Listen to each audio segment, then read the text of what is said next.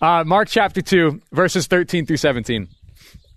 He went out again beside the sea, and all the crowd was coming to him, and he was teaching them. And as he passed by, he saw Levi, the son of Alphaeus, sitting at the tax booth.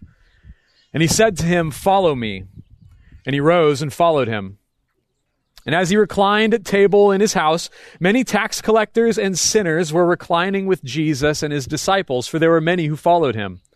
And the scribes and Pharisees, when they saw that he was eating with sinners and tax collectors, said to his disciples, Why does he eat with tax collectors and sinners? And when Jesus heard it, he said to them, Those who are well have no need of a physician, but those who are sick. I came not to call the righteous, but sinners. Let's pray together. Jesus, thank you that you pursue the outcasts, that you pursue sinners, God. You're not waiting for us to get our act together, but you have come to us.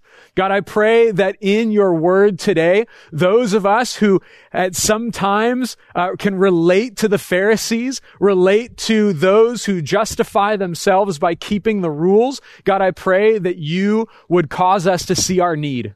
And God, for those of us who are tempted to see our need and exclude ourselves from grace, God, I pray that we would see the righteousness that you provide for us in your Son, Jesus Christ. God, would you speak to us today? Would you teach your people the way that only you can? And would you unite us in faith under one God, one Lord, one salvation, no matter what we've come from or no matter what we are headed to? Lord, if we are in Christ, we are united, we are equals, we are sons and daughters of God, and that is a work that you have done. So, God, I pray that you would teach us and lead us today to that end. In Jesus' name, amen. Well, boundaries are a good thing. Sorry, I'm going to trip over this cord. Boundaries are a good thing. Whether they are the walls of your house, or lane lines on the freeway, or barriers along a sheer cliff, or a fence around a school, boundaries protect but they also provide freedom. See, when we used to live on a busy street, we had no fence around our yard. And so it was stressful to let the kids go out and play. There's this appearance of freedom because there's no, nothing confining them. But without those fences, without those barriers, without those boundaries, we can't let our guard down, especially on a busy street with children running around and playing. A fence around a yard actually creates freedom because within the boundaries, everyone is safe and you can let your guard down. The rules of a game are boundaries, whether out of bounds lines in some sports or the rules and regulations around each, uh, the way each chess piece is allowed to move across the board. The rules don't suppress the enjoyment of the game, but they enhance the game. Who wants to play with someone that doesn't follow the rules? If you're just allowed to like, look, I'm going to move my pawn from here to there and you don't know what to expect, you can't, it's no fun. The boundaries actually create freedom and enjoyment of the game for everyone involved. Boundaries are a good thing. Laws are boundaries. Laws are boundaries, limits placed around public life in order to promote safety and freedom. And this is what God's law was intended for. The Ten Commandments were boundaries that guided people into loving God and loving one another well. These laws were intended not only to protect Israel from idolatry, but they were to promote trust and love and unity within the community as each person understood everyone else's desire to keep the law. They knew that they could trust. They knew that they were safe. They knew that with one another they were free. Most importantly, the law showed the people that the, they showed, they showed the people the holy character of God. By following the law, by observing the law, the rest of the nations were to be able to look at Israel and say, this is what God is like. But there is a dark side to boundaries. Rather than promoting safety and freedom, boundaries can be used to restrict, to imprison, and divide. In this passage, we're introduced to a group of people called the Pharisees. The Pharisees loved boundaries.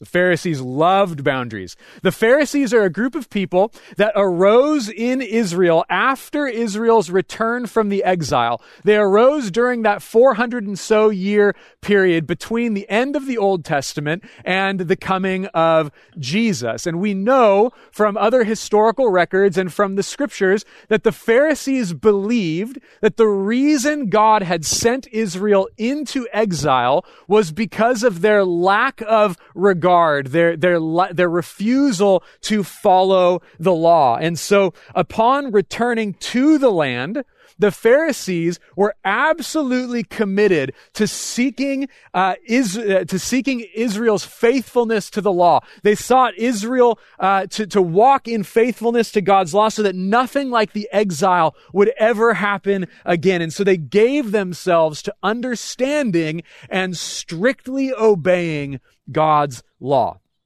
Now, I think it's funny the way that Pharisees are often portrayed in children's Bibles.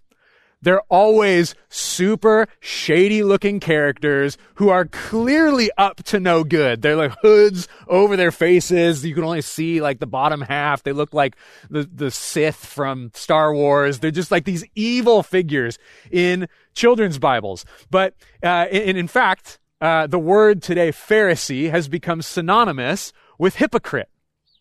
But that is not at all the way the Pharisees were viewed by the people in Israel during their time. The Pharisees had the respect and the admiration of the people. They promoted godliness. They promoted righteousness. They, they ran the synagogues where people could study the scriptures and pray. The synagogues were the center of the Jewish community. They would, they would reach out if anyone had need and, and help one another. The Pharisees were a highly, highly respected people. They kept the worship of God front and center center in Jewish life. They were the theological conservatives. The Pharisees were. The Sadducees were the theological liberals. The Pharisees were the theological conservatives, fighting for biblical faithfulness and holy living, fighting to honor the boundaries in God's law and holding Israel accountable for crossing those boundaries. There's actually quite a bit we can find in common with the Pharisees.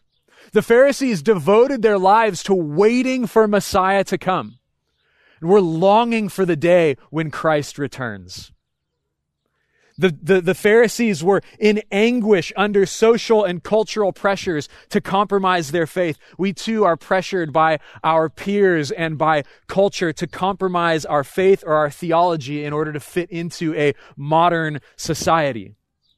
The Pharisees had a high moral standard and throughout the history of the Christian faith, the church has always maintained a very high moral standard. There is so much that we have in common with the Pharisees. We can't just read the word Pharisee and go, oh, those are the hypocrites and pass them off. We need to see our opportunity to identify with them. There's a lot that we have in common. But at the heart of the life of a Pharisee is this virtue of separation. In fact, uh, many scholars believe that the best definition of the word Pharisee is separatist. This came from their strict belief that God had called Israel to be holy, to be set apart, to be different, to be separate from the nations. They were to be different than the other nations and they were to live differently than the other nations. And so they endeavored to live a life that was as unstained by sin as possible. And so this meant not only did they observe a strict moral virtue in their own life, but they completely rejected anyone that did not have that same virtue. So the Pharisees did not associate with any form of of uh, uh, Greek or Roman influence. They were the enemy. They were unclean. They were the Gentiles. They were cast off from God. They had nothing to do with them.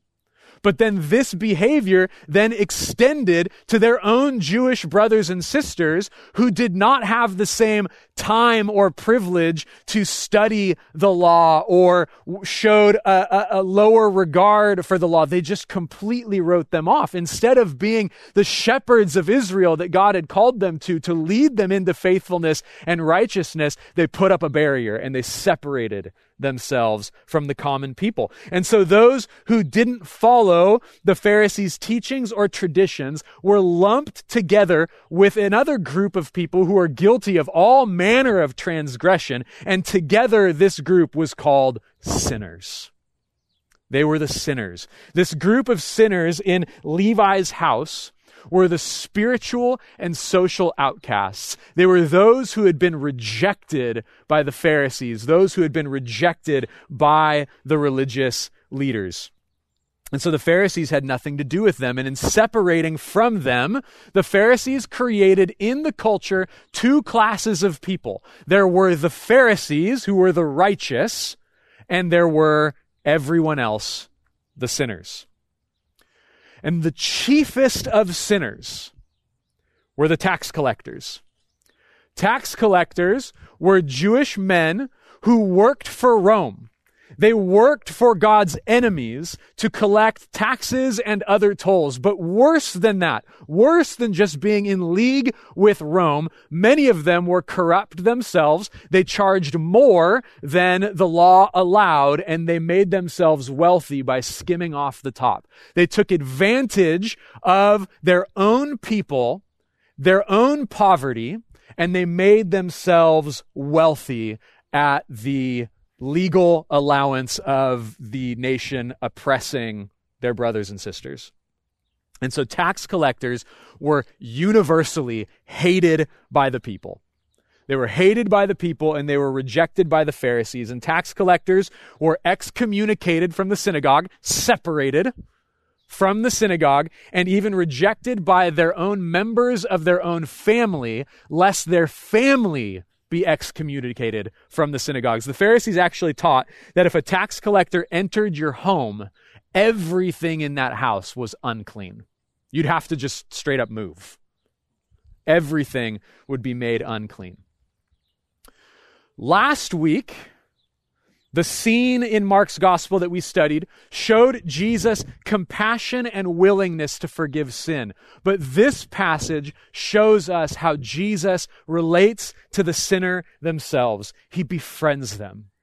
Jesus is a friend of tax collectors and sinners. Now, Levi was a tax collector. And Jesus calls him to discipleship. He calls him to follow him. And Levi gets up immediately, leaves his tax booth, and follows Jesus. Jesus calls a man whose life's work has been conspiring with God's enemies. And in an instant, he goes from being Israel's enemy to a follower of Israel's Savior. Where were you when Jesus called you? What was going on in your life when you heard his voice, when you heard the gospel? Where were you when Jesus called you? Maybe this was years ago. Maybe you're only now beginning to hear or learn his voice today. Whether you were raised in the church or full of rebellion against God, if Jesus calls us to follow him, we are instantaneously transformed from an enemy of God to his friend. He makes us his friend. And so Levi is clearly impacted by this drastic change of circumstances in his life that he throws a banquet in Jesus' honor. Now, if a tax collector entered your home and it made your home unclean, what does it mean for a man to step into a tax collector's home? Now, how do we know it's not good? That's right. How do we know that this is Levi's home? Because actually, you could read this and it sounds like it might be Jesus' home. Well, if you turn over to the Gospel of Luke, Luke's account in this is a, clearly an interpretation. He clearly interprets that this is Levi's house. So Levi throws a banquet. Jesus and his disciples come and the house is full of the only people who would willingly publicly associate with a man like Levi. This is an assembly of the lowest of the low. This is an assembly of the riffraff and scoundrels. And so the Pharisees take issue with it. This is like uh, every movie uh, about the new kid in school, right? You have to be very strategic about where you eat lunch. Right? You have to be very strategic and very cautious about what table you sit at because on your first day of school, if you associate with the wrong group of people, you will forever be labeled with that group of people. Any, any, any movie that takes place in high school, this is like the primary theme, right? Jesus associates with the lowest of the low. He willingly sits down for lunch, so to speak, in the cafeteria at the table of the outcasts of society, something that the Pharisees would have never done. And so they go to the disciples and they say, Why does your master eat with these scumbags? Not only does he associate with them, not only does he talk with them, but he eats with them. Table fellowship in this day was an intimate space. It was sharing life with someone, and you would only do that with someone of a relatively so, uh, similar social class. So the Pharisees only ate with people like them. And the, the, the, tax collectors and sinners only ate with people like them. You never saw people of a higher righteousness, a higher standing in society, sitting and eating with people like this. But Jesus willingly sets all that aside and chooses to eat with the tax collectors and the sinners. In the minds of the Pharisees, if Jesus was truly from God, he would reject these people, just like they had. He would have rejected them, and so they, they, he would have separated themselves from him from all of them. And so it eventually gets back to Jesus that the Pharisees are asking this question, and he responds by saying, Those who are well have no need of a physician, but those who are sick. I came not to call the righteous, but sinners. Healthy people don't need a doctor. Doctors almost exclusively associate themselves with the sick. And so Jesus interprets his mission in similar terms. The righteous are not the ones who need his help. The sinners are the ones who need salvation. And so to accuse Jesus of wrongdoing for associating with the tax collectors and sinners would be like accusing doctors and nurses today of wrongdoing by treating COVID patients and therefore disregarding social distancing protocols. You can't accuse Jesus of wrongdoing for taking care of those who need him. And so Jesus' words here can be understood in two different ways. The, his, his saying, what he says, can be read in two different ways. One way is to say that the Pharisees don't actually need Jesus' help, that they are already righteous and they don't need him. And so Jesus is here to say, kudos, Pharisees. Thanks for holding the line. I'll take it from here. That is, that's one way that we could read this passage. But we need to take scripture in context. Not just the immediate context, but in the context of the whole Bible and everything that Jesus has ever said to the Pharisees outside of this gives us clear context for how to understand it. He's being ironic. Jesus is being uh, a little bit sarcastic in here. He's saying not that the Pharisees don't need him, the righteous don't need him. He's saying that none are righteous. There is no one who is righteous. The Pharisees had used their boundaries, had used the law to create a barrier between themselves and everyone else. And Jesus moves that barrier.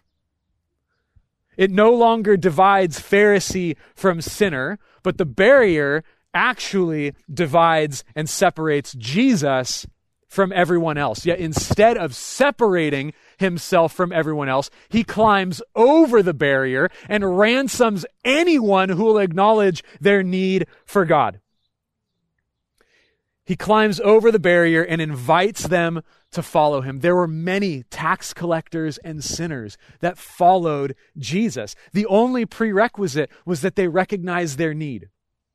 You see, the Pharisees were not actually righteous, the Pharisees were self righteous.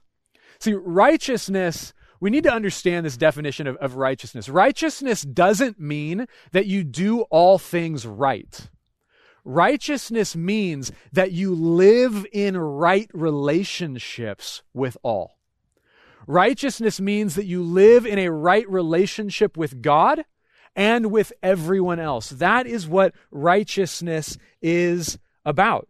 Self righteousness is the neglect of our right relationships with one another to pursue a selfish relationship, a selfish obedience to God. Again, the irony is that you cannot obey God apart from pursuing right relationships with one another. And so, therefore, if we use the Pharisees' own categories, all people, including the Pharisees, are in the same category sinners. We're all sinners. But the good news is that Jesus came to save sinners. Isn't that good news? You're a sinner. And so, therefore, that makes you eligible for God's grace. Jesus came to save sinners. He came to save anyone who would acknowledge their need for Him. Jesus pursues the outcasts and the sinners. His, his radical compassion toward those who have been marginalized magnifies the grace of God, puts the grace of God front and center. Because if Jesus only called the righteous people, he would be no different than the Pharisees themselves. They actually, people wouldn't need them. They had hundreds of Pharisees. Why would they need Jesus to just come and do the same things? But he resolves himself to seek out those who have never been given a chance. He resolves himself to seek out those who have found themselves on the wrong side of society, who have been pushed out and marginalized. And he resolves himself to seek out those who have made a mess of their lives. That's, this is all of us. This is all of us. And by doing so, Jesus turns the societal hierarchy on its head. The Pharisees believed that they had earned the right to see Messiah, and Levi's friends knew that they deserved nothing from God. Do we believe that we've earned the right for God to listen to us? Do we believe that we've earned the right to enter the kingdom of God because of our activities, because of our behavior, because of our holding the line, because of our boundaries? Or are we, like Levi and his friends, recognizing that we have nothing to offer and everything to gain? That by Jesus' presence, by Jesus bringing in the kingdom, the only way we have a shot at stepping foot in His world is if He does something for us. We are in desperate need. It is clearly a gift of His grace that these tax collectors and sinners are welcomed into following Jesus. Now, Jesus' relentless pursuit of these people the marginalized, and the sinners means that if we want to be included in the kingdom that Jesus brings, we too need to identify not with the righteous, but with the least in society. Jesus isn't looking for the best and brightest. He's not looking for you to clean up your life. He's not looking for you to meet a particular standard. He's not looking for the person with the best resume, for anyone who will do the right thing. He's looking for those who know that they can't. In Luke chapter 18, Jesus tells a parable about a tax collector and a Pharisee. He said, Two men went up to the temple to pray, one a Pharisee and the other a tax collector.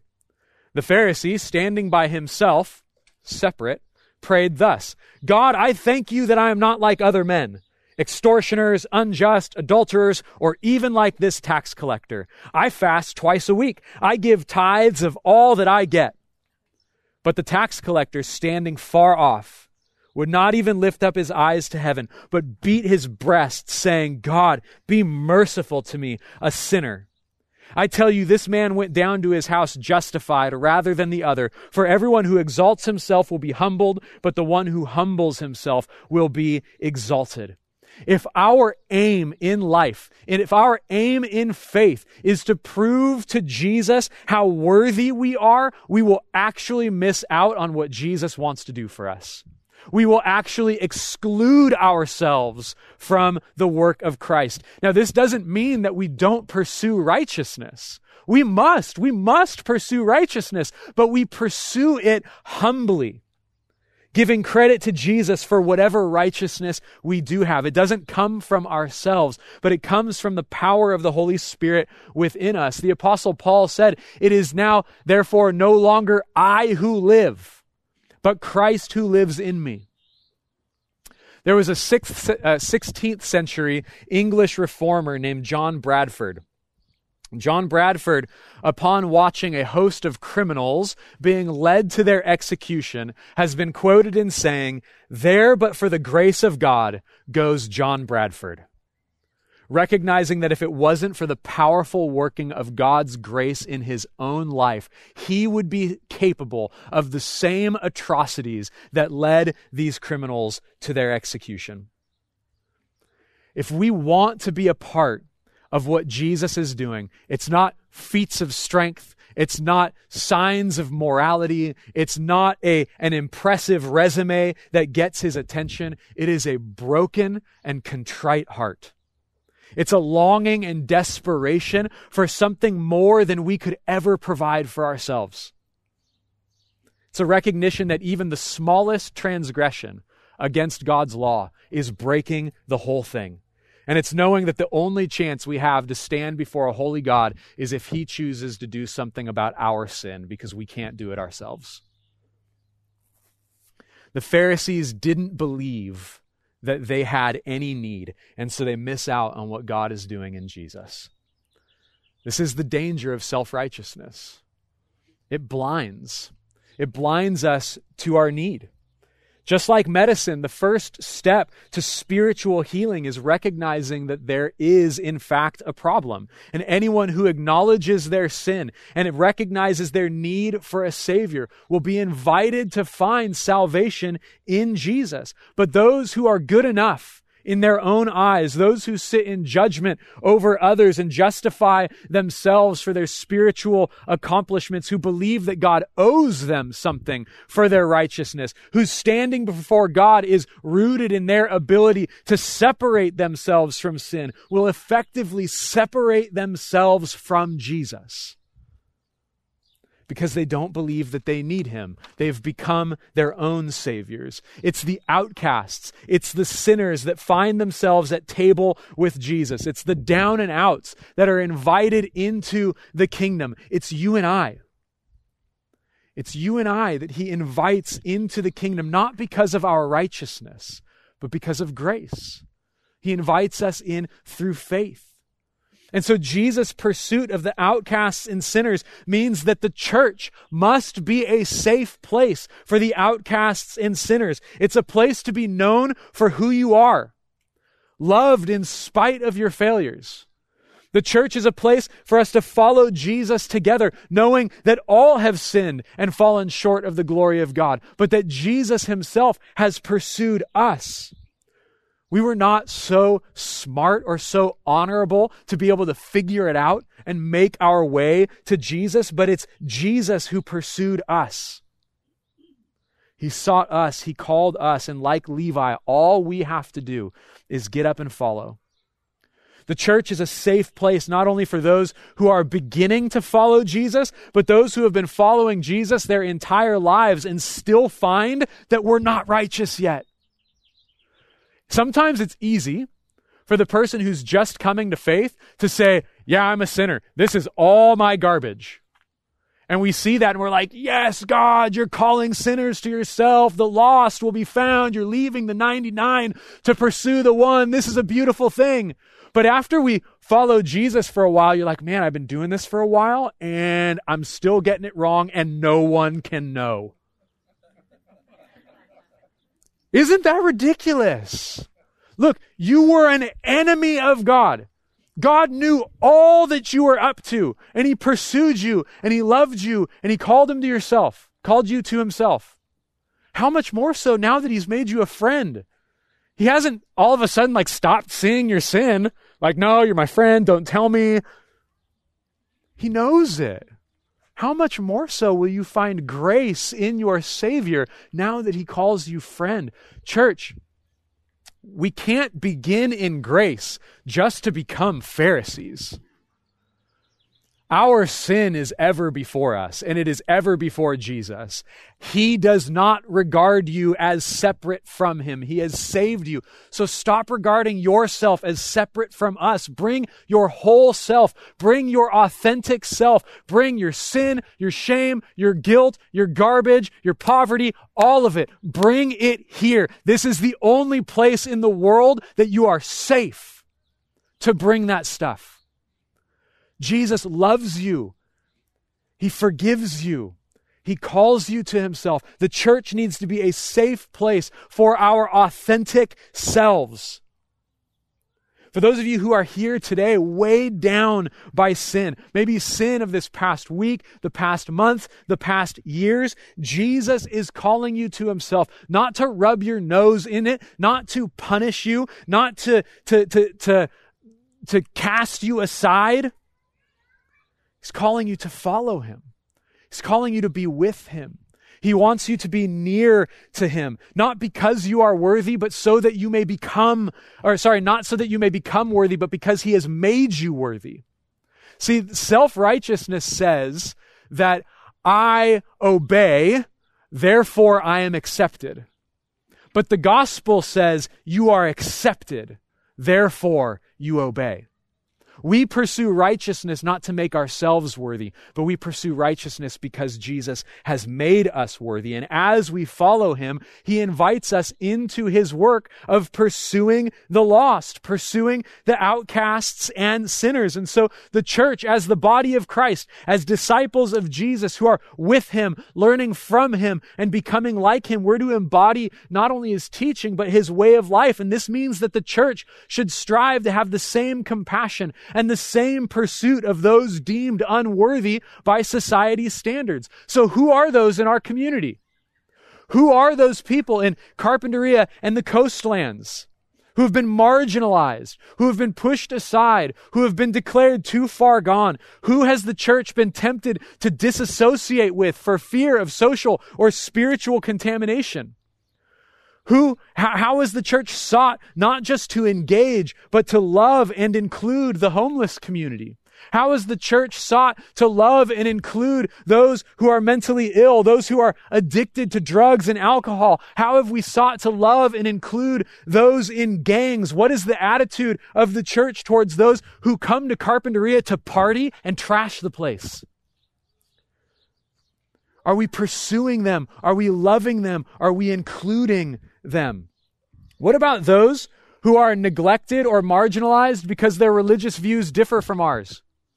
How have we sought to engage Catholics and Mormons and Jehovah's Witnesses and Buddhists? How have we sought to engage witches and Satanists? They're here.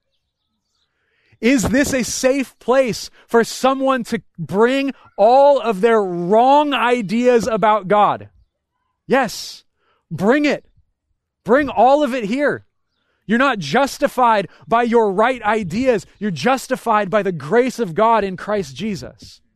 How have we sought to engage those who are poor? How have we sought to engage those who've been separated by a language barrier, the Hispanic community in Carpinteria? How have we sought to engage those who have been marginalized by their age, either the elderly or the youth, pushed aside? How have we sought to engage those whose society casts out? It's very comfortable to live in a Christian bubble. Very comfortable to live in a Christian bubble. But when Jesus showed up, he didn't call people in the bubble. He called ordinary, uneducated, and sinful people to follow him. What does our dinner table look like? Who are our friends? Does your circle of friends look like Levi's house party? Or does it look like people of similar spiritual, social levels? People who are just like us? The tax collectors and sinners were attracted to Jesus because he treated them like human beings. He treated them like those who are made in the image of God. He searched them out. He showed them honor regardless of what they were able to do for him because they were made for him.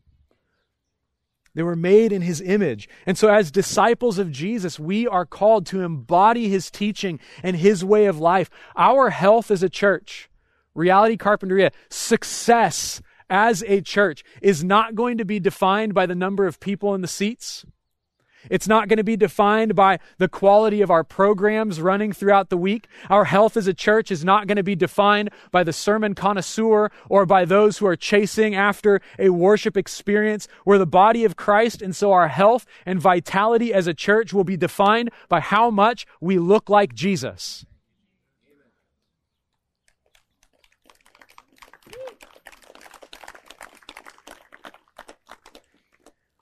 And that doesn't mean that Jesus lowers his standards. Jesus unashamedly preached the truth of sin and judgment, and yet also brought the good news of the kingdom everywhere he went.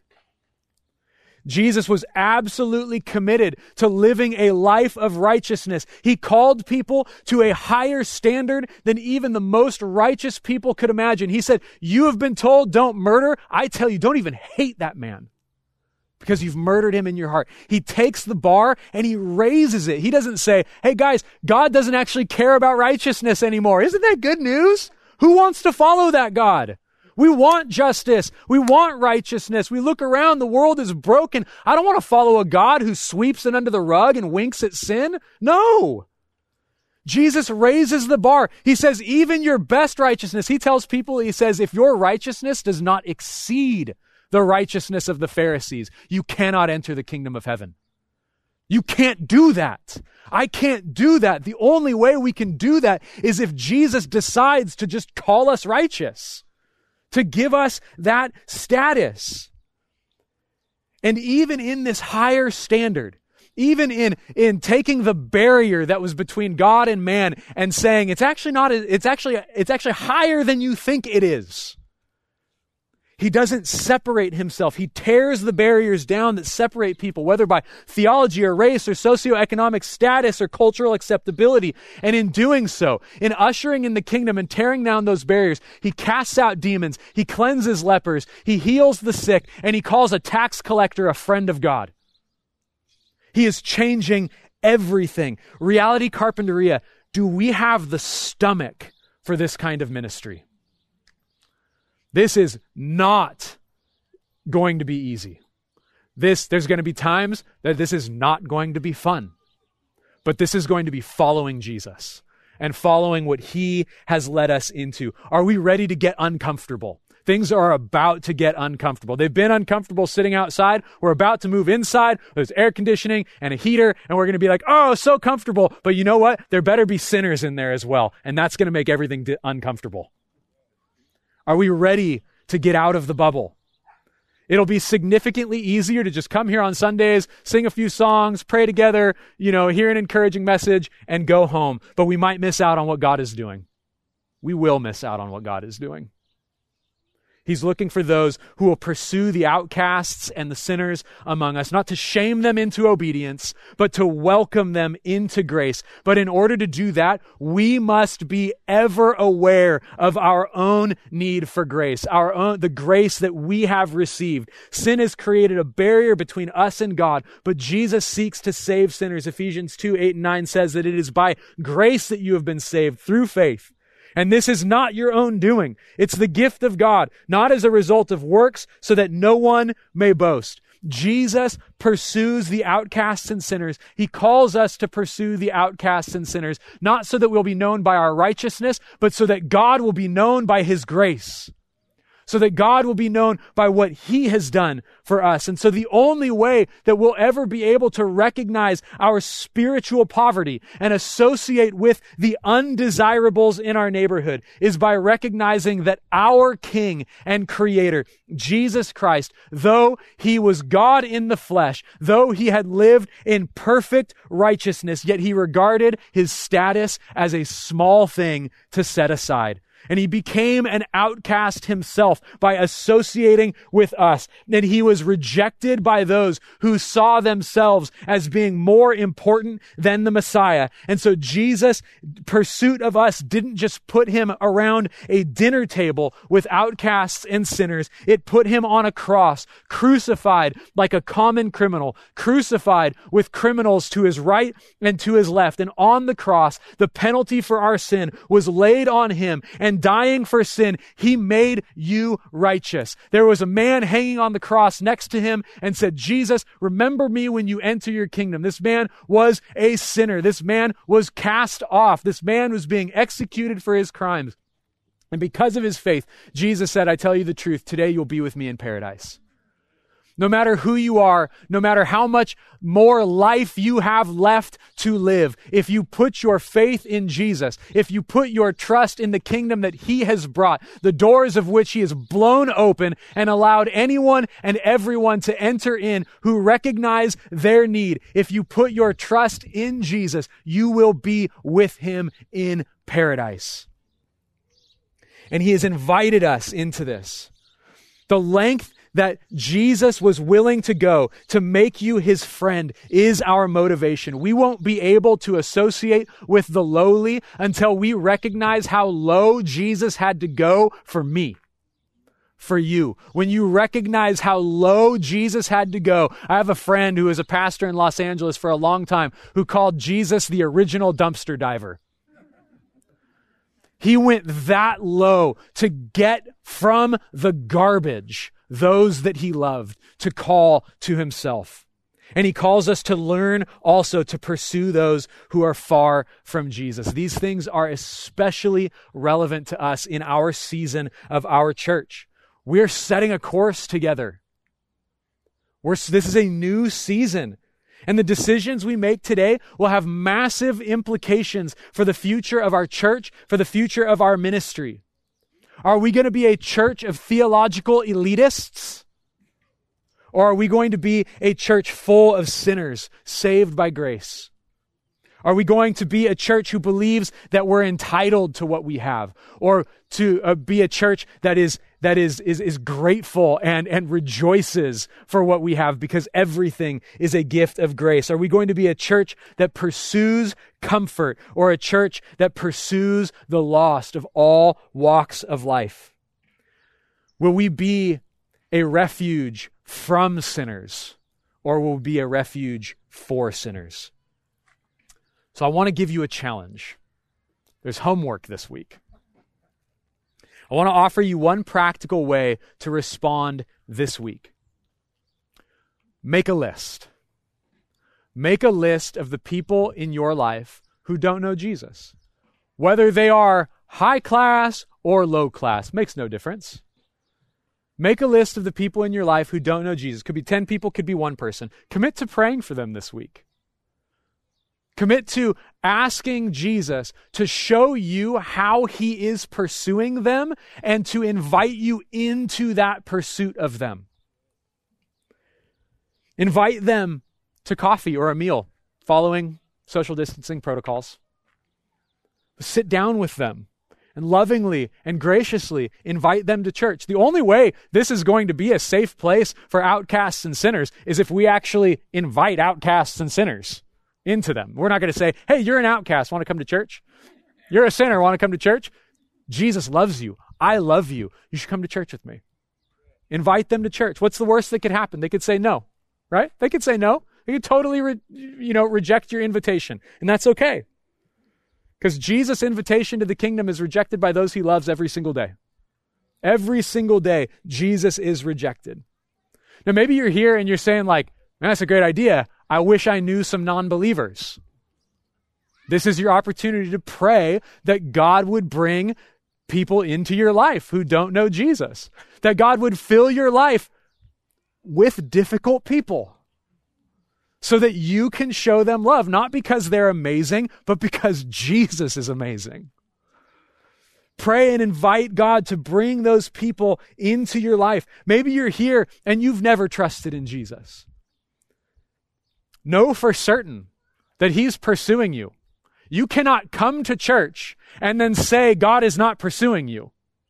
Your presence here is evidence that God is pursuing you, that God is calling you to himself, that God wants you to know his grace, that God wants you to know his love, that God wants you to know what he has done to call you friend. He's not asking you to be any different than you are. He knows exactly who you are and he loves you and he knows that you can't fix yourself. And if you could, it would only be self-righteousness.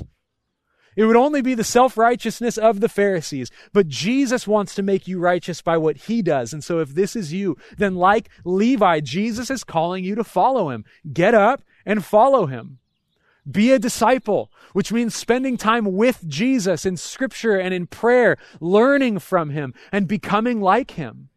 Invite the Holy Spirit into your life to show you what Jesus is doing and so that you can follow him. Connect with someone before you leave. Someone who maybe they dragged you here this morning and just say, I think Jesus is calling me to follow him.